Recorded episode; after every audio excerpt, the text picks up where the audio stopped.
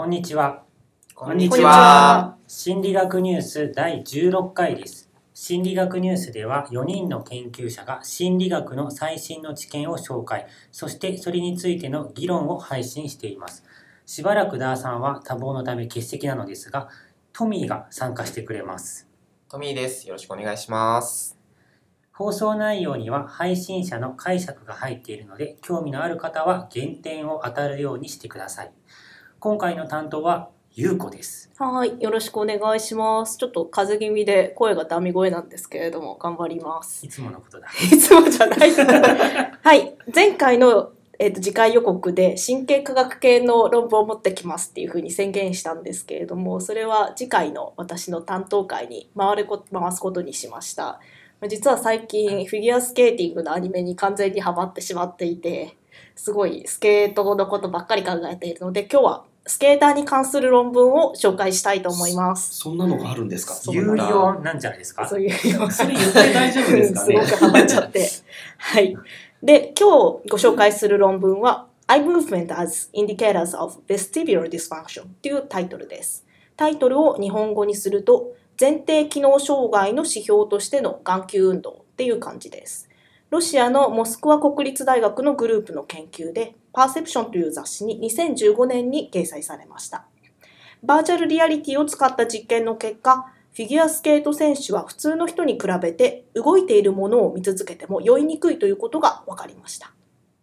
また、目の動きを分析した結果、フィギュアスケーターは動いているものを観察している時の瞬きが多いということ。また、目を細かく動かす回数が多いということが明らかになりました。フィギュアスケートの経験者は視覚的な情報によって酔いにくくなっていて、瞬きや目の動きに普通の人との違いが現れているという報告でした。では内容を細かく話していきます。そしたらまず用語解説が必要だと思いますので、えーと、タイトルを見てみますと、前庭機能障害の指標としての眼球運動なんですが、文ちゃん、眼球運動って何だか知ってる？目の動き。はい、パーフェクトです。そう、目の動きです。何か種類は知っていますか？種類。眼球運動の種類。察経度とかってやつ。おー、すごくよく知ってる。他にも何か知ってる？フィグゼーションとか。おー、素晴らしい。そうじゃあ、その察経度とフィグゼーションって何ですかね？えっと、フィグゼーションっていうのは、うん、こう、どっかこう、じ、じっと見てるみたいな。うん、目がそこに固着しているっていう感じですよね。うんうん、はい。サッカードはは素早い動き。おー、すごい。えっと、大体合ってます。で、えっと、まさにそのサッカードと注視、フィクゼーションと言われるものについて説明したいと思います。人の眼球運動って一点に止まったりとか、別の場所に飛んだりっていうのを繰り返してるんですね。例えば、ある絵を見ているとき、えーと、目はある人物に向けられたと思ったら、今度は背景にジャンプするっていった感じで、次々といろいろな場所に飛んで絵を見ていきます。で、ぬるぬる這うような動きはしなくって、基本はジャンプなんですね。そうした飛ぶような速い動きを察経度とか察経度、日本語だと跳躍性眼球運動とか言います。で、一点に目を留めている状態を注視、フィグゼーションとか言います。で、私たちは察経度と注視、フィグゼーションを繰り返してものを見るということをしていきます。じゃあ次に、えーと、タイトルに入っている前庭っていう言葉があるんですけれども、しゅうさん、前庭って何だか分かりますか？はい、えーと、耳の奥にある体のなんていうんだろう、バランス、うん、を感じている器官ですよね。うん、はい、やりますね。これ全然打ち合わせとかしてないからね。はい、いきなり振られるっていうことね。で、前庭っていうのは耳の中にあって重力とか加速度とかを検知して体のバランスを、えーと、調整する感覚器官のことです。で、前庭機能の障害っていうのは、この前庭がちゃんと働かなくてめまいが起きるっていうような状態です。例えば同じ場所でぐるぐる回り続けてたりすると目が回りますよね。そういう感じですね。で、ぐるぐるしてるといえばフィギュアスケートとかバレリーナなんですけれども、スピンとかターンとか普通の人がやったら目が回っちゃいます。で、フィギュアスケートのスピードを上げたりとか下げたりとか回転したりっていうような動きは、前庭の機能を発達させて体の動きの理解とかバランスの制御っていうのを可能にします。まあ、なので経験を積んだスケーターはぐるぐる回ったりっていうのが容易にできて、前庭機能障害を起こしにくい、つまり酔ったりめまいを起こしたりっていうのをしにくいということが分かっています。なんとなく感覚的にはそうね、うん、思うよね。でないとなんかフィギュアスケートやるたびにゲロゲロみたいな感じでちょっとね、そうですね、うん、で今回の研究ではこうしたフィギュアスケーターの特徴がどんな身体反応に現れているのかっていうのを考えて、眼球運動に注目しました。そして運動の情報、まあ、動いているものを見ている時の眼球運動をスケーターと普通の人とで比較しました。で実験にはじゅうごにんのフィギュアスケーターとじゅうごにんの一般大学生が参加しています。でバーチャルリアリティの装置を使って周囲をドットがぐるぐる回転する中でいってんを見続けるという課題をにふんかん行いました。普通の人でも酔いそうですけどなんかあれ ブイアール のやつってそれだけで結構酔うからね。そうなんですよそうさらっと言ったんだけど、うん、これかなり辛い課題だと思うんですね。イメージとしては目の前にぐるぐる回る竜巻があって、その竜巻の向こうにある灯台を見続けなきゃいけないにふんかんっていうような感じですね。目がチカチカしそうですねでそのさフィギュアスケーターっていうのはどういうレベルのあ、えっと、一応プロフェッショナルフィギュアスケーターっていうふうに書いてあるので、まあ、プロとして、まあ、スケートを行っている人たちだと思います。なんかのグループに属してる人なのかな、うん、大学生のなんかフィギュアスケート部の人とかではないってことやね。あ、そうかもしれない、えー、それかもしれない。そうかも。でもかなりプロに近いレベルの人たちがいるのだと予想しますね、うん、なんかそのなんていうんだろうフィギュア歴、うん、みたいなのはあそれはちゃんと聞いているはずですけど、今ちょっとパッとは思い出せないです。まあでも明確に一般の大学生がまあほとんど経験を積んでないっていうのに対してフィギュアスケーターっていうのはプロとしてまあ活動しているっていう風な、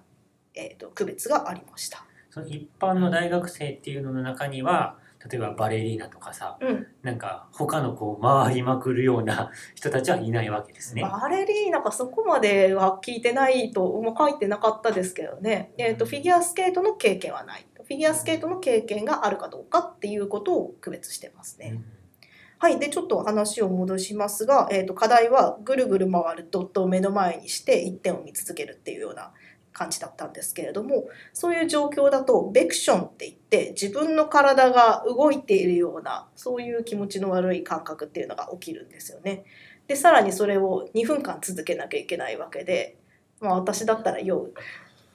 で、まあ、れいてんいち 途中でギブアップはありですか？ギブアップはありだと思いますよ。まあ、実験っていうのはギブアップすることができますっていうのを最初に話をするんだけど、でもあのギブアップした人はいなかったみたいですね。えー、すごい良いですね。まあ、にふんだからね。にふん、いやにふんって長いですよ。にふん耐えればいいから。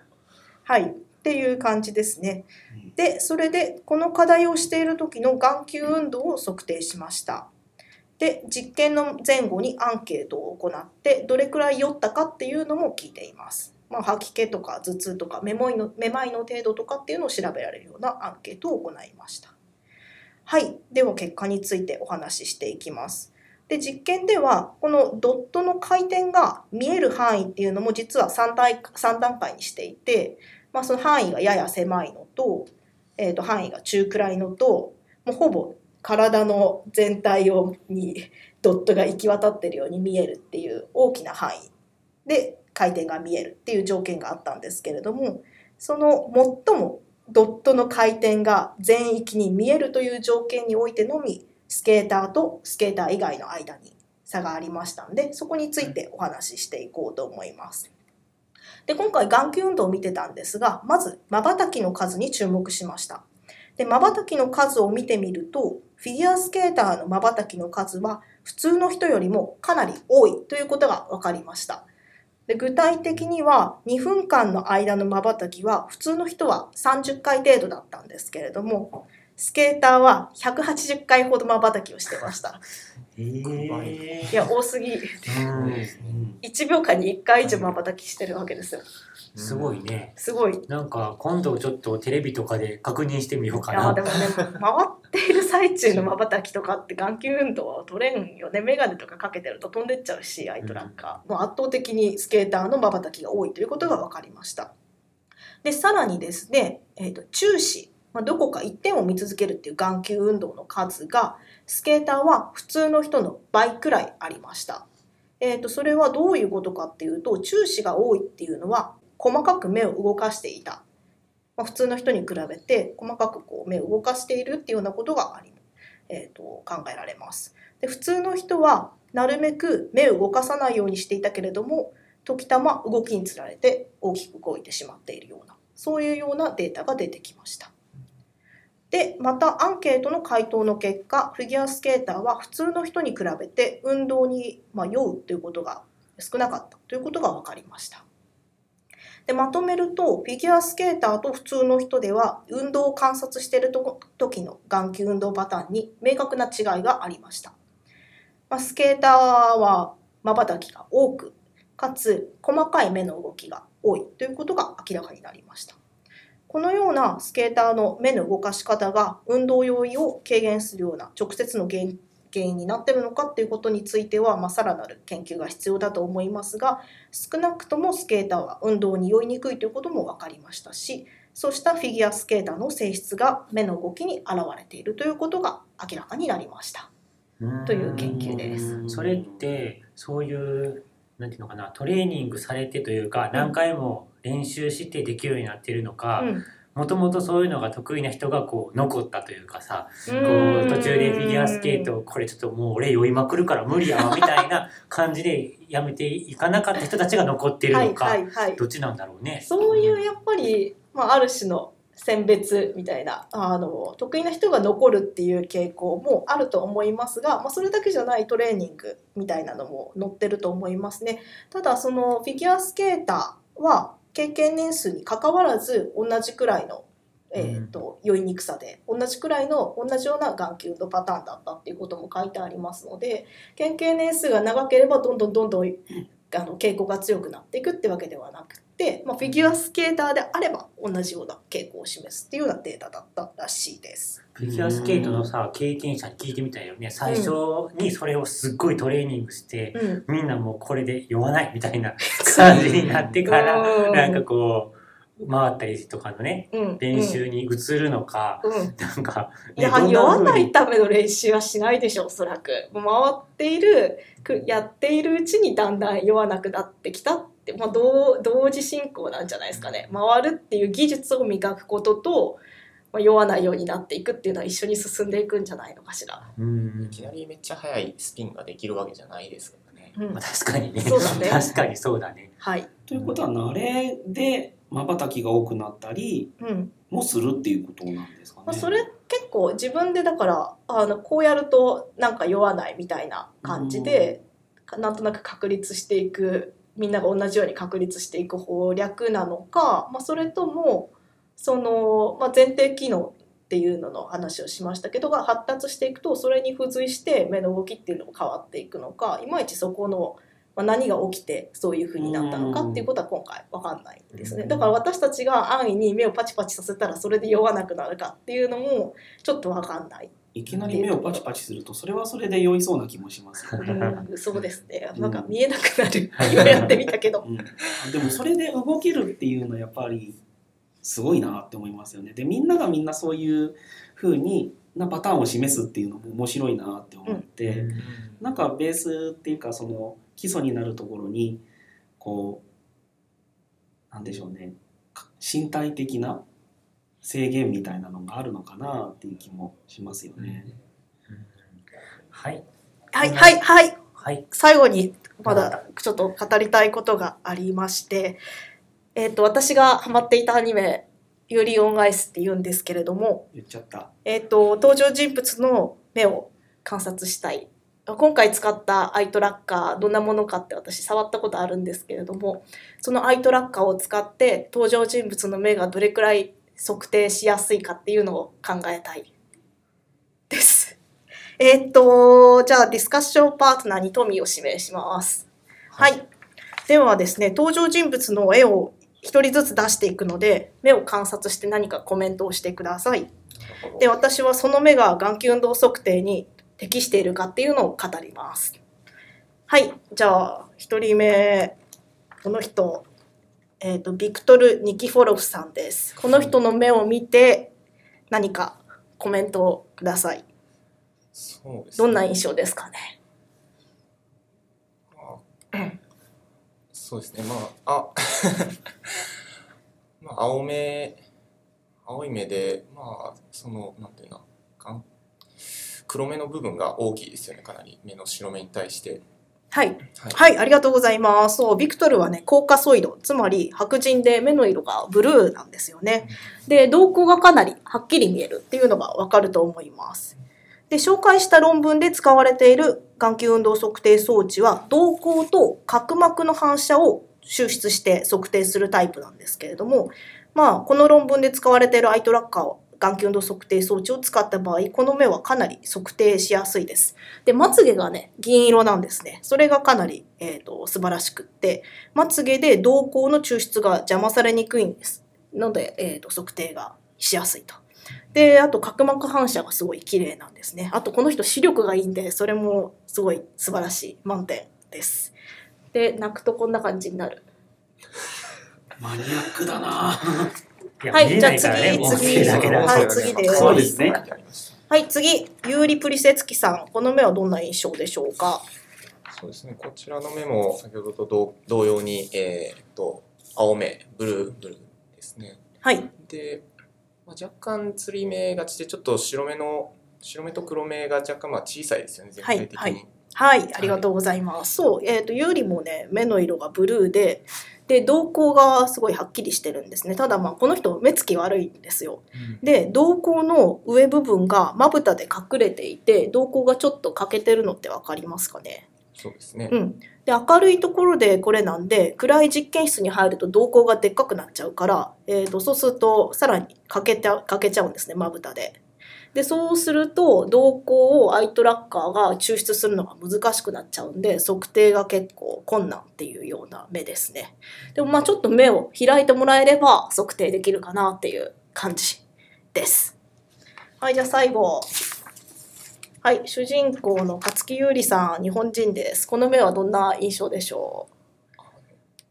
まあ黒目ですよね。まあ、黒目ですね。はい、ちゃ、ちゃがって、まあちゃがってるので、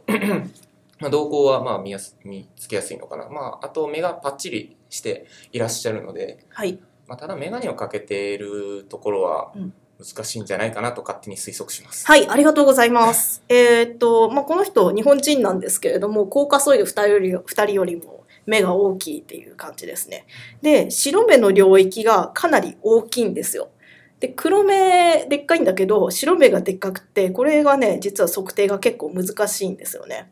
で、瞳孔は多分綺麗に抽出できるんだけど、この白目の部分がめちゃめちゃ反射が光っちゃうので、角膜の反射を取り出すのが難しそうだなっていうふうに思います。で、まあ、この人が実験に来たら多分測定器の位置をうまく調節して、なんとか白目の反射と角膜反射を分離させないといけないかなっていう感じですね。まあ、眼鏡かけてるんで調節がちょっと難しいですが、まあ私なら測定できるかなっていう感じです。プロの仕事や